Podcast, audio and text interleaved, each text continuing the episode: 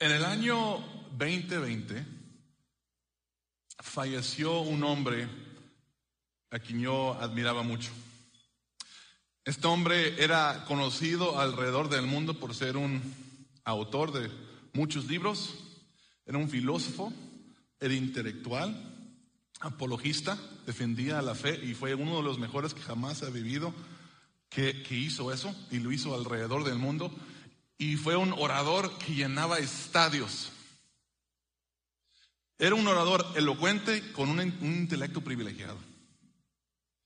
Los, lo- los discursos que él daba y los libros que él escribió fueron algunas de las obras y discursos que mejor defendían la existencia de un Dios creador, moral y personal. Y, y sus libros afectó e ayudó a aumentar la fe de muchas personas alrededor del mundo, yo siendo uno de ellos. Pero cuando digo que era un hombre que yo admiraba, no lo digo porque ya falleció, lo digo porque he perdido admiración de ese hombre. Este hombre se llamaba Rabí Zacarías. Y muy rápido, pronto después de su fallecimiento, salió a la luz que él había est- estado participando en algunos escándalos sexuales por varios o muchos años de su vida que él había estado ocultando. Y cuando murió, y había estado pagando para que, para que la gente no hablara, etcétera, etcétera. O sea, imagínense este, esta figura conocido a nivel mundial, destruyó por completo su legado. Por completo. Si tú googleas su nombre ahorita, seis de los primeros diez sugerencias que te da Google hablan del escándalo.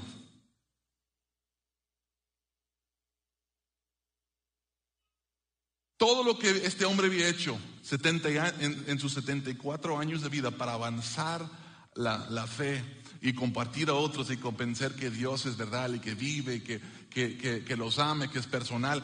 Y, no solo con sentimientos, sino al contrario, con mucho, mucho intelecto y argumentos fuertes.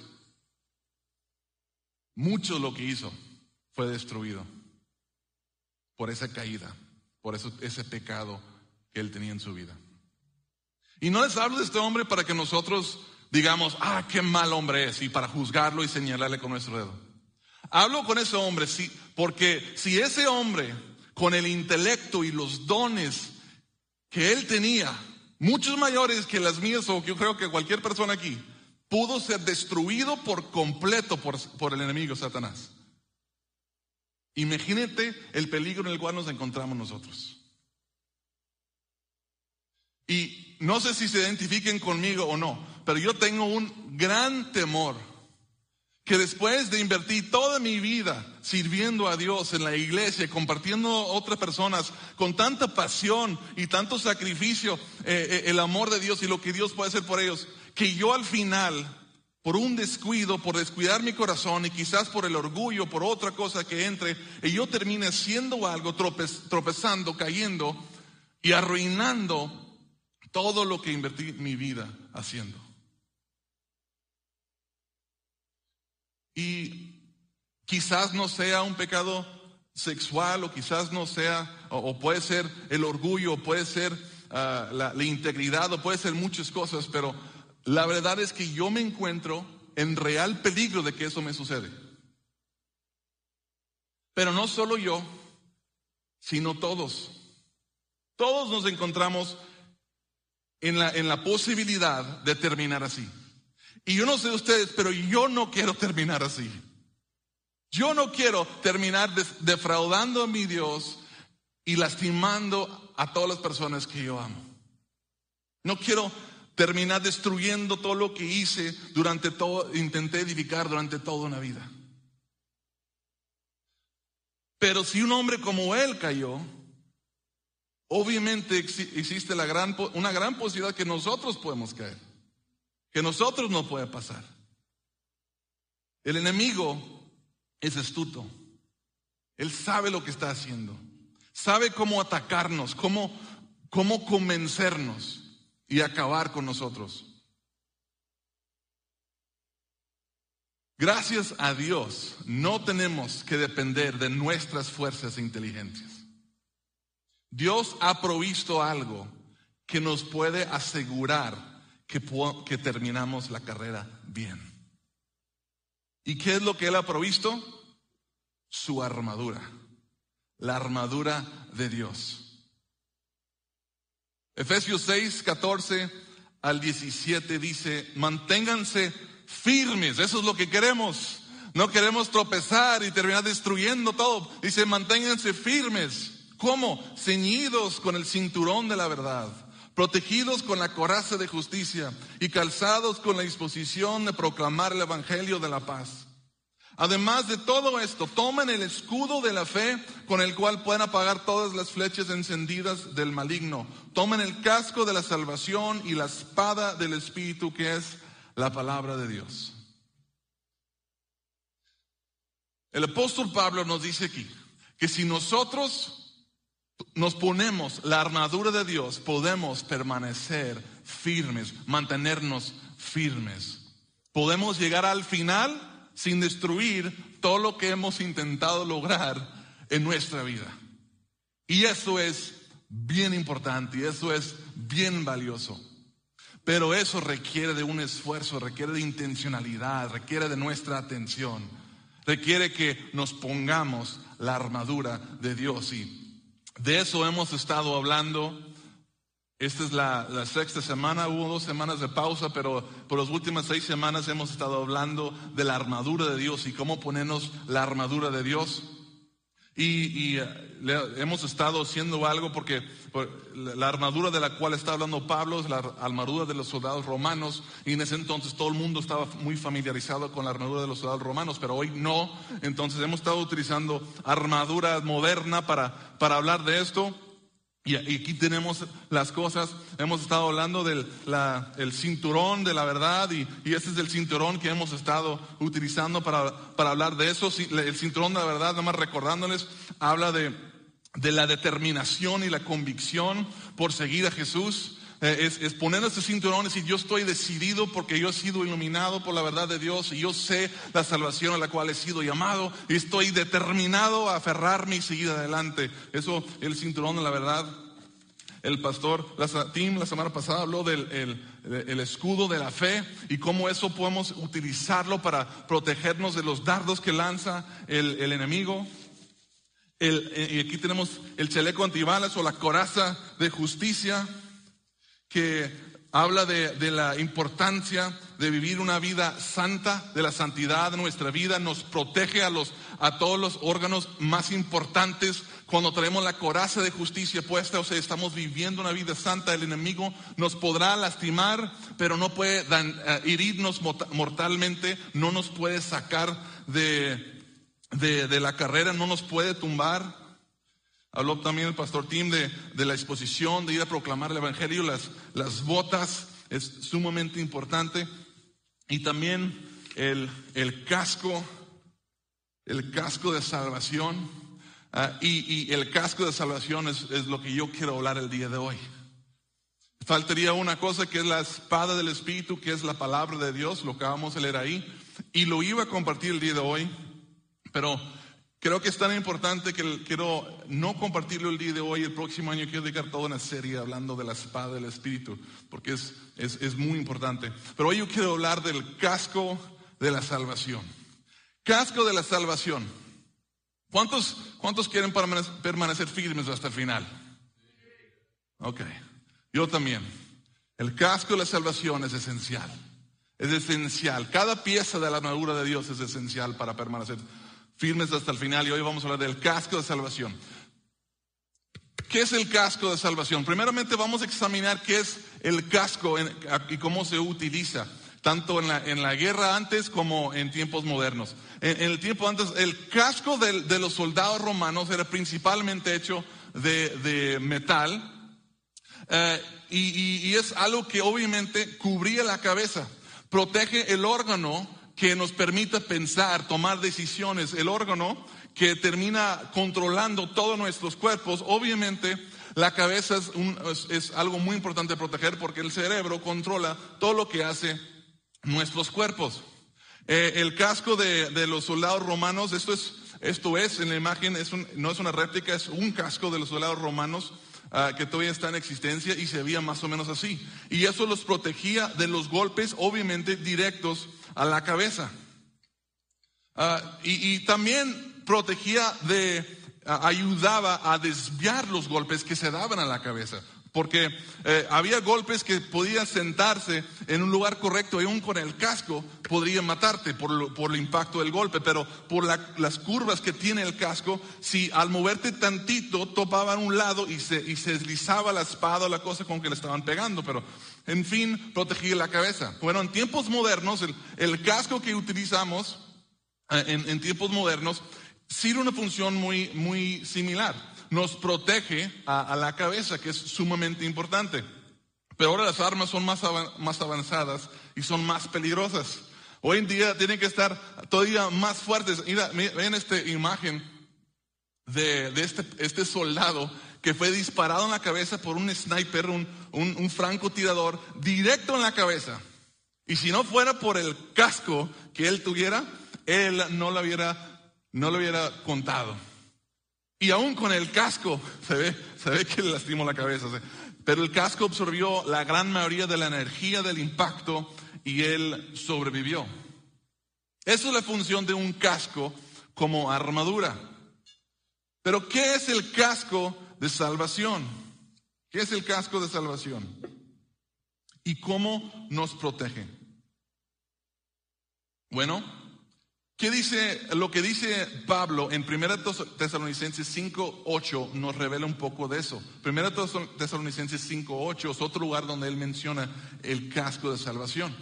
Dice, "Nosotros que somos del día, por el contrario, estemos siempre en nuestro sano juicio, protegidos por la coraza de la fe, lo mencionamos hace rato, y del amor. Y por el casco, pero aquí le agrega algo, casco de la esperanza de salvación. Y eso, eso nos ilumina más acerca de lo que Pablo está hablando cuando dice el casco de salvación. Ahora, para entender qué quiere decir con esto, hay que entender qué es la salvación. ¿Qué es la salvación de la cual está hablando Pablo? Yo creo que quizás la mayoría tenemos una buena idea de lo que esto significa, pero eh, la salvación, hablando en términos de, de teología, es ah, el término bíblico, bíblico que se refiere al acto de ser salvado o librado del pecado y sus consecuencias, en general. ¿ok? O sea, es ser salvado, librado de- de- de- del pecado y sus consecuencias. Pero es importante para este caso entender que la, la salvación es de tres fases, es trifásica. Viene, viene, por así decirlo, hay, hay tres fases diferentes de salvación. Y, y la primera es, se, conoce en la teología, se llama la justificación. ¿Qué es la justificación? Bueno, es la primera parte de la salvación y es la salvación de la pena del pecado, es decir, la salvación del castigo del pecado. Y eso es, en, en ese, somos justificados en el momento de poner nuestra fe en Jesús como, como el, el Señor y Salvador de nuestras vidas. En ese momento somos declarados justos y recibimos la justicia, eh, justificación de Cristo aplicado hacia nosotros. Y eso es algo del pasado, eso ya sucedió para todos los que estamos en Cristo, eso sucedió en el momento de, de creer en Cristo. Y luego la siguiente fase de la salvación es la santificación. La santificación es la salvación del dominio del pecado. Esto está sucediendo en la vida de cada creyente. Es el proceso en el cual Dios nos da el poder para superar la tentación y el poder y el dominio que el pecado tiene sobre nuestras vidas. Y, y en este proceso de santificación, Dios nos va librando del dominio y poder del pecado, de tal manera que cada vez nos parecemos más y más a Cristo. Somos más y más santos. Entonces, la justificación es algo que sucedió en el momento de salvación de creer en Jesús. La santificación es un proceso que está pasando. Y el tercer aspecto o fase de la salvación es la glorificación. La glorificación es la salvación de la presencia del pecado. Esto es algo que sucederá cuando estemos librados de este cuerpo pecaminoso y estemos en la gloria o, o recibimos una, una gloria, un, cuerpo glorificado, un cuerpo que ya no es tentado por el pecado y vamos a ser completamente librados del pecado. Okay. Tuve que explicar estas tres cosas por esta razón.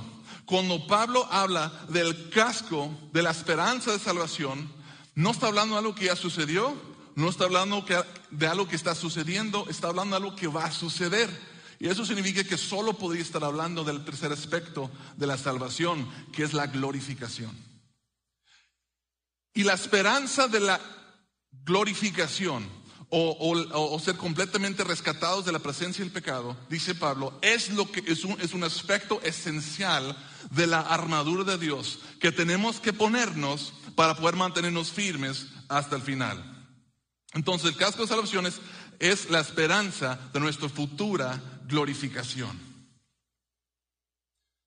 Y, la esperanza de salvación es una defensa muy poderosa contra el enemigo, muy poderosa. Y yo quiero examinar qué es lo que hace y luego vamos a ver cómo podemos ponernos el casco de salvación. ¿Ok? Entonces, vamos a poner atención porque eso es importante. Ya, ya les expliqué la parte de, la teología y, la base fundamental de, lo, que, lo que Pablo está diciendo. Ahora vamos a ver cosas prácticas que hace el casco de salvación por nosotros, cómo nos defiende. Y número uno es, el casco de salvación elimina el temor de la muerte. Elimina el temor de morir. El enemigo intentará, escuchen esto, el enemigo intentará de, de paralizarte y manipularte con la amenaza de muerte, con el temor a la muerte. El temor a la muerte tiene potencial para controlar cada aspecto de tu vida. Y cuando yo estaba pensando en cómo pudiera explicar esto, dije, se me viene algo muy obvio a mi mente, algo que recientemente muchos de nosotros vivimos. COVID-19. ¿Recuerdan? ¿Recuerdan eso? ¿Cómo olvidarlo? ¿Qué pasó cuando empezó a difundir la, información acerca de, este virus nuevo que tenía una, estaban diciendo al principio que tenía mortalidad de como el 70% y que se estaba expandiendo de una manera eh, exponencial alrededor del mundo? ¿Qué es lo que sucedió? Todo el mundo se paralizó todo el mundo. Se, se encerraron, en nos, encerramos en su casa, pero todo el mundo se, se encerró. Se cancelaron bodas, eventos, escuelas, fábricas, todo, todo se paralizó. ¿Por qué?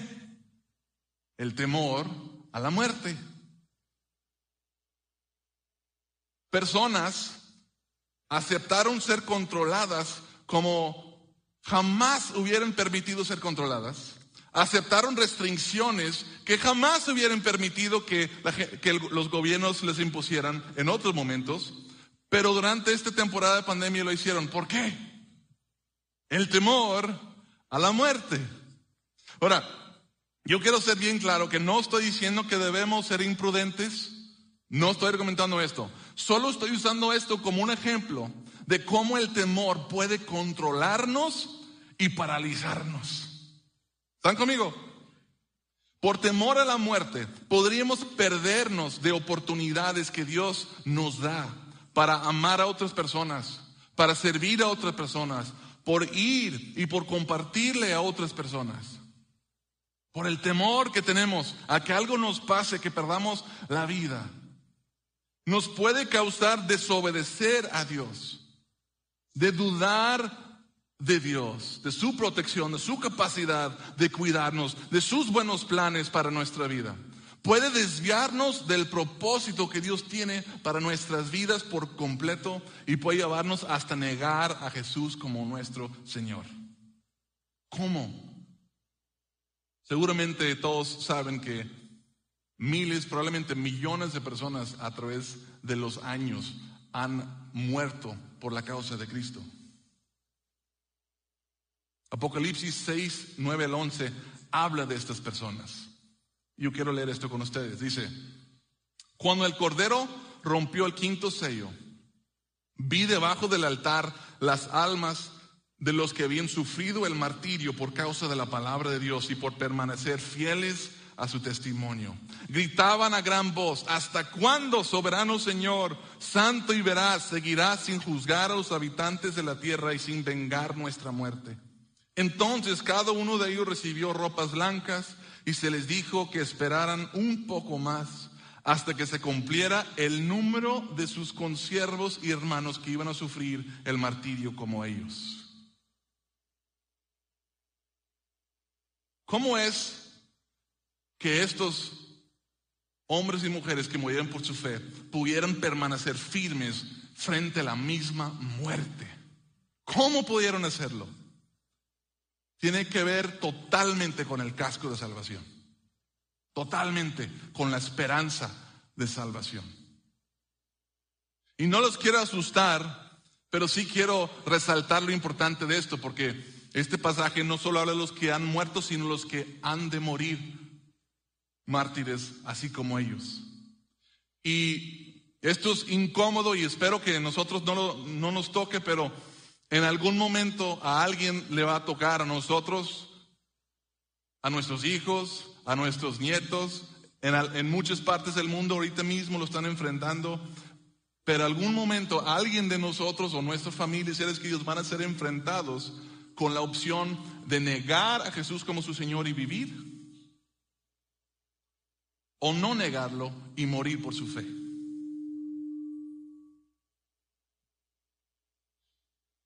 Sin el casco de salvación, ninguno de nosotros vamos a permanecer firmes en ese momento.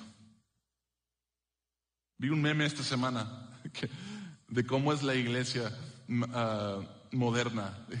Y, decía, ah, había unas personas que decían, todo lo puedo en Cristo que me fortalece. Uh, sí, el casco de salvación, hombre, todo lo que venga, yo lo aguanto, yo sobre, yo, yo me mantengo firme. Y otra persona decía, cuando llueve no vas a la iglesia. Amén. ¿Sí o no? No, hombre, con tal casco de salvación. ¿Tú crees que vamos a permanecer firmes ante la amenaza de la muerte si tenemos miedo a la gripe? Necesitamos traer puesto el casco de salvación.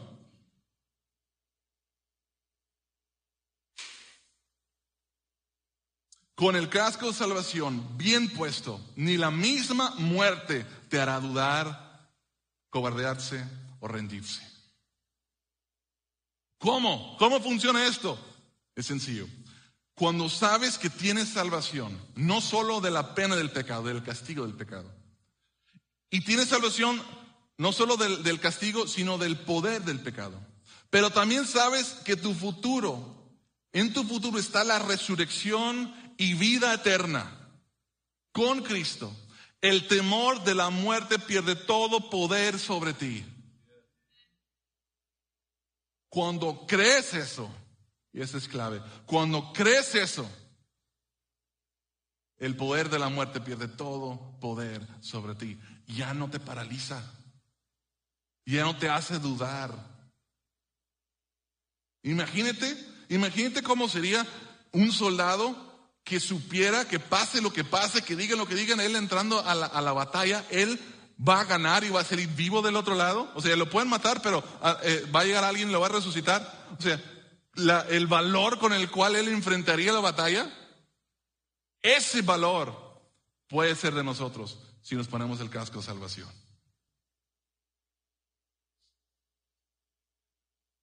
Es por el casco de salvación que el apóstol Pablo pudo decir lo que tantas veces se dice y, repetimos, por, para, porque para mí el vivir es Cristo y el morir es ganancia. ¿Cómo lo pudo decir?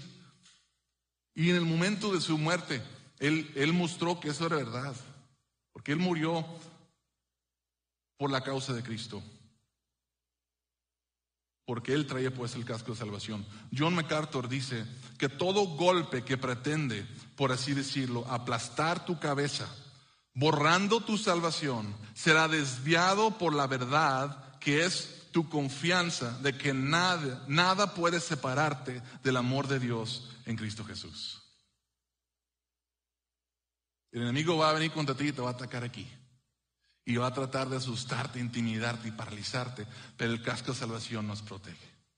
Ese número uno elimina el temor a la muerte. Número dos, nos recuerda que nuestra herencia está en el cielo. El casco de salvación nos recuerda que nuestra herencia está en el cielo. Recuerda, está hablando de nuestra glorificación.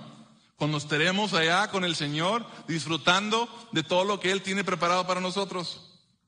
Primero Pedro 1, 3 al 5 dice, Alabado sea Dios, Padre de nuestro Señor Jesucristo, por su gran misericordia. Nada nos ha hecho, perdón, nos ha hecho nacer de nuevo mediante la resurrección de Jesucristo para que tengamos una esperanza viva. Ahí está la palabra esperanza y recibamos una herencia indestructible, incontaminada e inmarchitable. Tal herencia está reservada en el cielo para ustedes, a quienes el poder de Dios protege mediante la fe hasta que llegue la salvación que se ha de revelar en los últimos tiempos. El casco de salvación nos recuerda de la herencia, de las recompensas que no se pueden perder y que son incomparables a cualquier cosa que pudiéramos recibir aquí en la tierra. Esto es muy importante porque muchas veces vamos a ser tentados a dejar de seguir a Jesús, a dejar de ser lo que Dios quiere para nosotros y no priorizar a Jesús por ir detrás de otras cosas. Mira, va a decir el enemigo y va a decir el mundo, mira esta cosa tan hermosa y brillante, eso es lo que necesites y esto es lo que quieres. Ah, eso, más después tú, buscas lo que Dios quiere para ti, sí, pero a lo mejor más hace rato, o eso no importa tanto, mira esto que tengo para ti. El casco de salvación nos recuerda que lo que Dios tiene para nosotros es mucho, mucho mejor que cualquier cosa que el mundo pueda ofrecernos. Y, si vamos detrás de lo que brilla, y lo que llama la atención y lo que satisface nuestra carne, nos podemos perder de las, de las increíbles recompensas que Dios tiene preparado para nosotros. Y el casco de salvación nos ayuda a recordar esto. Dice Matthew Henry que una buena esperanza de salvación, bien fundada, edificada, purificada, purificará el alma y evitará que sea contaminada por Satanás. Y también consolará al alma y evitará que sea perturbada y atormentada por Satanás. Él nos tentaría a la desesperación, pero la buena esperanza nos mantiene confiados en Dios y gozándonos en Él.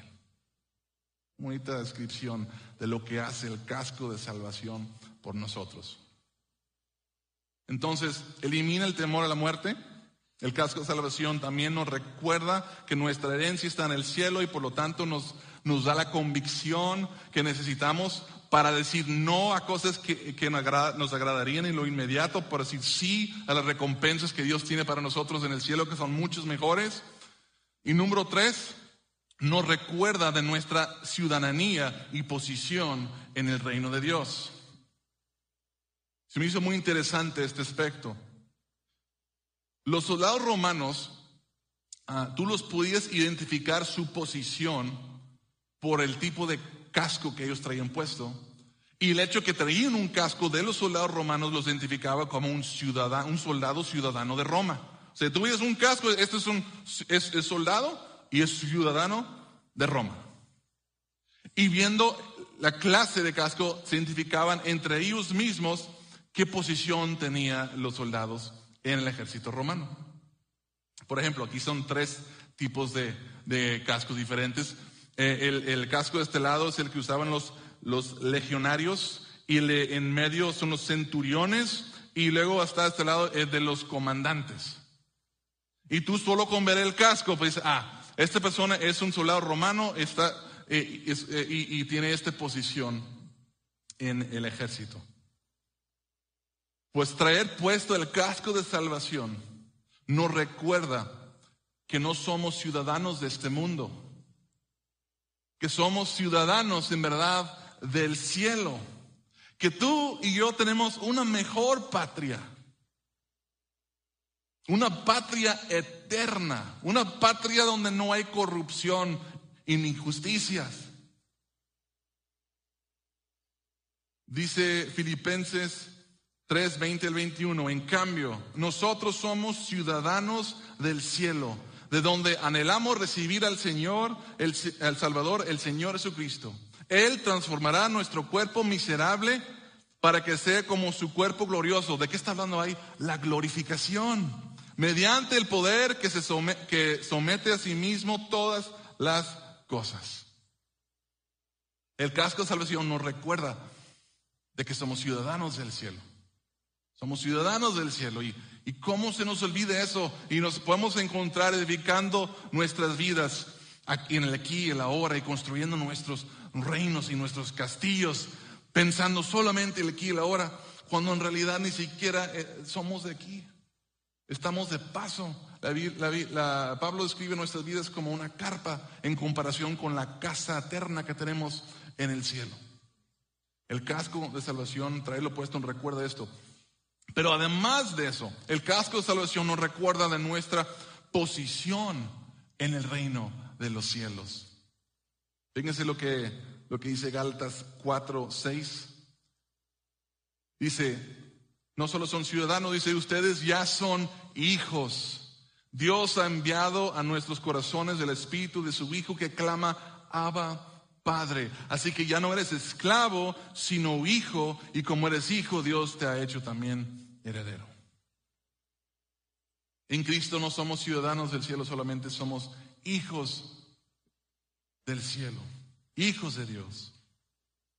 Y luego, en Apocalipsis 1, 4 al 6, Jesucristo, el testigo fiel, el primogénito de los muertos y el soberano de los reyes de la tierra, nos hizo reyes y sacerdotes para Dios su Padre.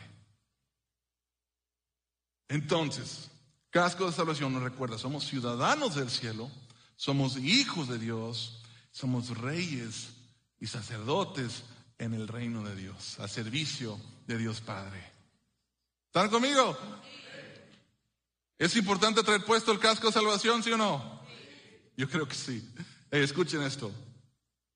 No eres insignificante en el reino de los cielos. Si tú estás en Cristo, si Jesús es tu Señor, déjame decirte que no eres insignificante. No eres un don nadie, no eres solo uno más.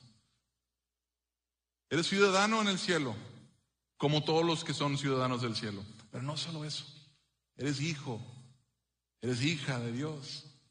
Y no solo eso, tienes responsabilidad y autoridad en el reino de los cielos, como sacerdote, como príncipes y princesas en el reino de Dios. Que nadie te diga lo contrario. Que el enemigo no venga y te haga dudar de, de, la importancia que Dios te ha dado, de la posición que Dios te ha dado en el cielo, de la ciudadanía que Cristo compró por ti con su sangre. Que nadie te haga dudar de ello. No vayamos tras de nada, nada que no valga lo que vale esto, porque y nada vale lo que esto vale. No vayamos detrás de cosas que no tienen valor, olvidando quiénes somos en Cristo. Bueno, entonces, ahora, eso es lo que significa traer puesto el casco de salvación. ¿Cómo se pone el casco de salvación? Esta es la respuesta. Confiando en las promesas de la salvación que tenemos en Cristo Jesús. Tiene que ver con la fe. La fe es importante en cada aspecto de la vida cristiana. Sin fe es imposible agradar a Dios. Y sin fe no nos podemos poner el casco de salvación. Y yo quiero ayudarlos esta mañana a que se pongan el casco, casco de salvación. ¿Quién se quiere poner el casco de salvación? Les voy a ayudar. Les voy a decir la palabra y ustedes van a responder creyendo en lo que dice la palabra. ¿Ok? Así es como lo ponemos. Juan 10, 27 al 20 dice, mis ovejas, hablando Jesús, oyen mi voz, yo las conozco y ellas me siguen. Y yo les doy vida eterna y nunca perecerán, ni nadie podrá arrebatármelas de la mano. Mi Padre que me las ha dado es más grande que todos y de la mano del Padre nadie las puede arrebatar. Nadie te puede arrebatar de las manos de tu Padre celestial. Va otra, Romanos 8, 38, 39. Pues estoy convencido que ni la muerte, ni la vida, ni los ángeles, ni los demonios, ni lo presente, ni lo porvenir, ni los poderes, ni lo alto, ni lo profundo, ni cosa alguna en toda la creación podrá apartarnos del amor que Dios nos ha manifestado en Cristo Jesús, nuestro Señor. ¿Qué te puede separar de Dios? Nada, nada. Nada, nadie te puede arrebatar de su mano. Colosenses 3, 2 al 4 dice, concentren su atención en las cosas de arriba y no en las cosas de la tierra, pues ustedes han muerto y su vida está escondida con, con Cristo en Dios. Cuando Cristo, que es la vida de ustedes, se manifieste, entonces también ustedes serán manifestados con Él en gloria. Si eres una, una oveja de, Jesús. Si eres hijo de Dios, y esto es bien importante, primero, no, no estoy diciendo, porque no todos somos, eh, no, todas las personas somos ovejas de, del Señor, no todos somos hijos de Dios, solo aquellos que son salvos por la gracia, por, por fe mediante la gracia en, en, Jesucristo, lo que Él hizo por, por nosotros, son los hijos de Dios. Pero si tú eres una oveja, escucha esto, si tú eres una oveja, si tú eres un hijo de Dios, nadie te puede arrebatar de su mano. Nadie ni nada te puede arrebatar de su mano. Nada te puede separar de su amor. Tu vida está escondida con Cristo en Dios y tu glorificación está segura. Segura. No porque tú eres capaz, no por lo que tú has hecho, porque nadie puede impedir que Él cumpla su palabra y Él es fiel para cumplirla, porque Él es capaz. Todas las promesas de Dios son sí en Cristo ¿Lo crees? ¿En verdad lo crees? Bueno, así que manténganse firmes. Manténganse firmes, pues, ceñidos con el cinturón de la verdad, protegidos por la coraza de justicia y calzados con la disposición de proclamar el Evangelio de la paz. Y además de esto, tomen el escudo de la fe con el cual pueden apagar todas las flechas encendidas del maligno. Tomen el casco de la salvación y la espada del Espíritu, que es la palabra de Dios.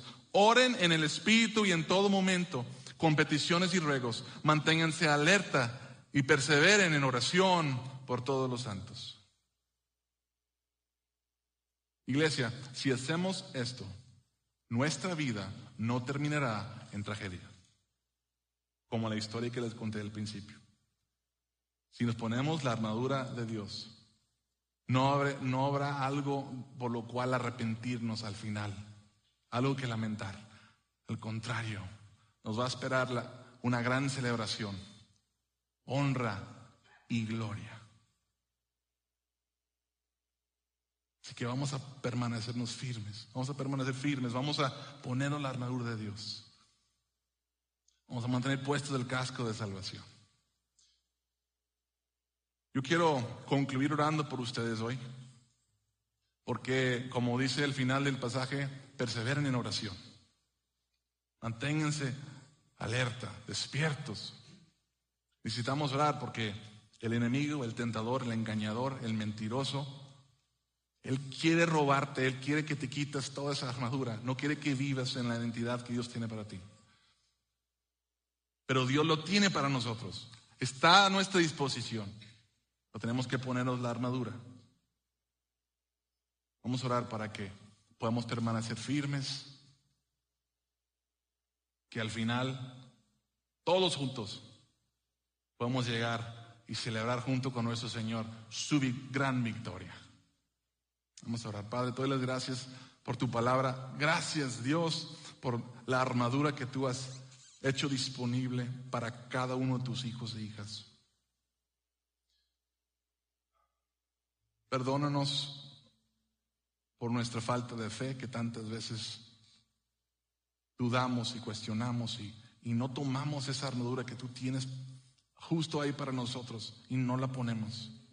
No le damos la prioridad, andamos buscando, corriendo tras cualquier cosa y no nos ponemos la armadura, Dios. Ayúdanos a tomar esto en serio, esta batalla espiritual es en serio, el enemigo es real y quiere destruirnos, Padre. Así que Despierta esa convicción nosotros que tenemos que pelear esta batalla, tenemos que ponernos la armadura, porque no queremos ser descalificados.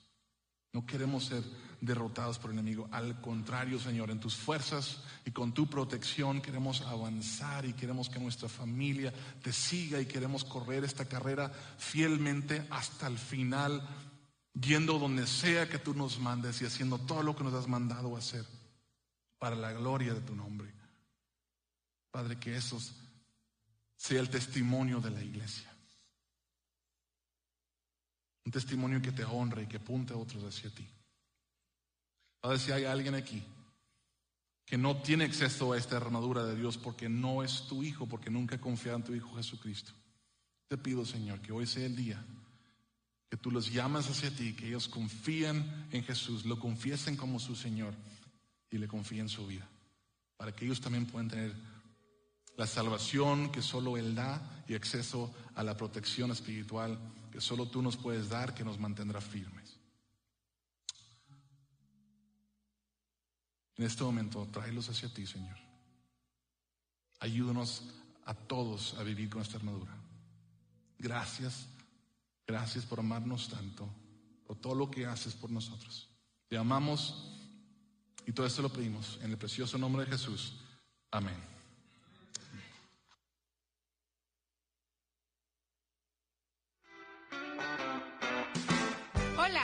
Falta menos para nuestro evento navideño llamado Trono Pesebre, el próximo 17 de diciembre. Así es, y queremos decirles que la venta de boletos ya está abierta. Estos boletos tendrán un costo de 50 pesos por persona. En el cual podrás disfrutar de toda la experiencia que habrá esa noche. Y también estarás apoyando a un centro de rehabilitación, ya que las ganancias serán donadas para la Fundación Kairos. Eso suena excelente y enseguida vamos a explicar cómo podremos adquirir los boletos para Trono Pesebre.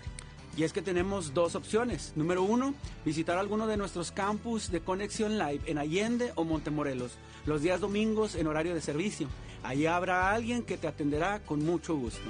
La segunda opción es adquirir tus boletos en línea en la página de boletia.com. Ahí te darán la opción de pagar en línea, con tarjeta de crédito, débito o en efectivo en cualquier tienda Oxxo. Así es, y si tienes alguna pregunta, no dudes en mandarnos un mensaje directo a nuestra página oficial. ¡Los esperamos!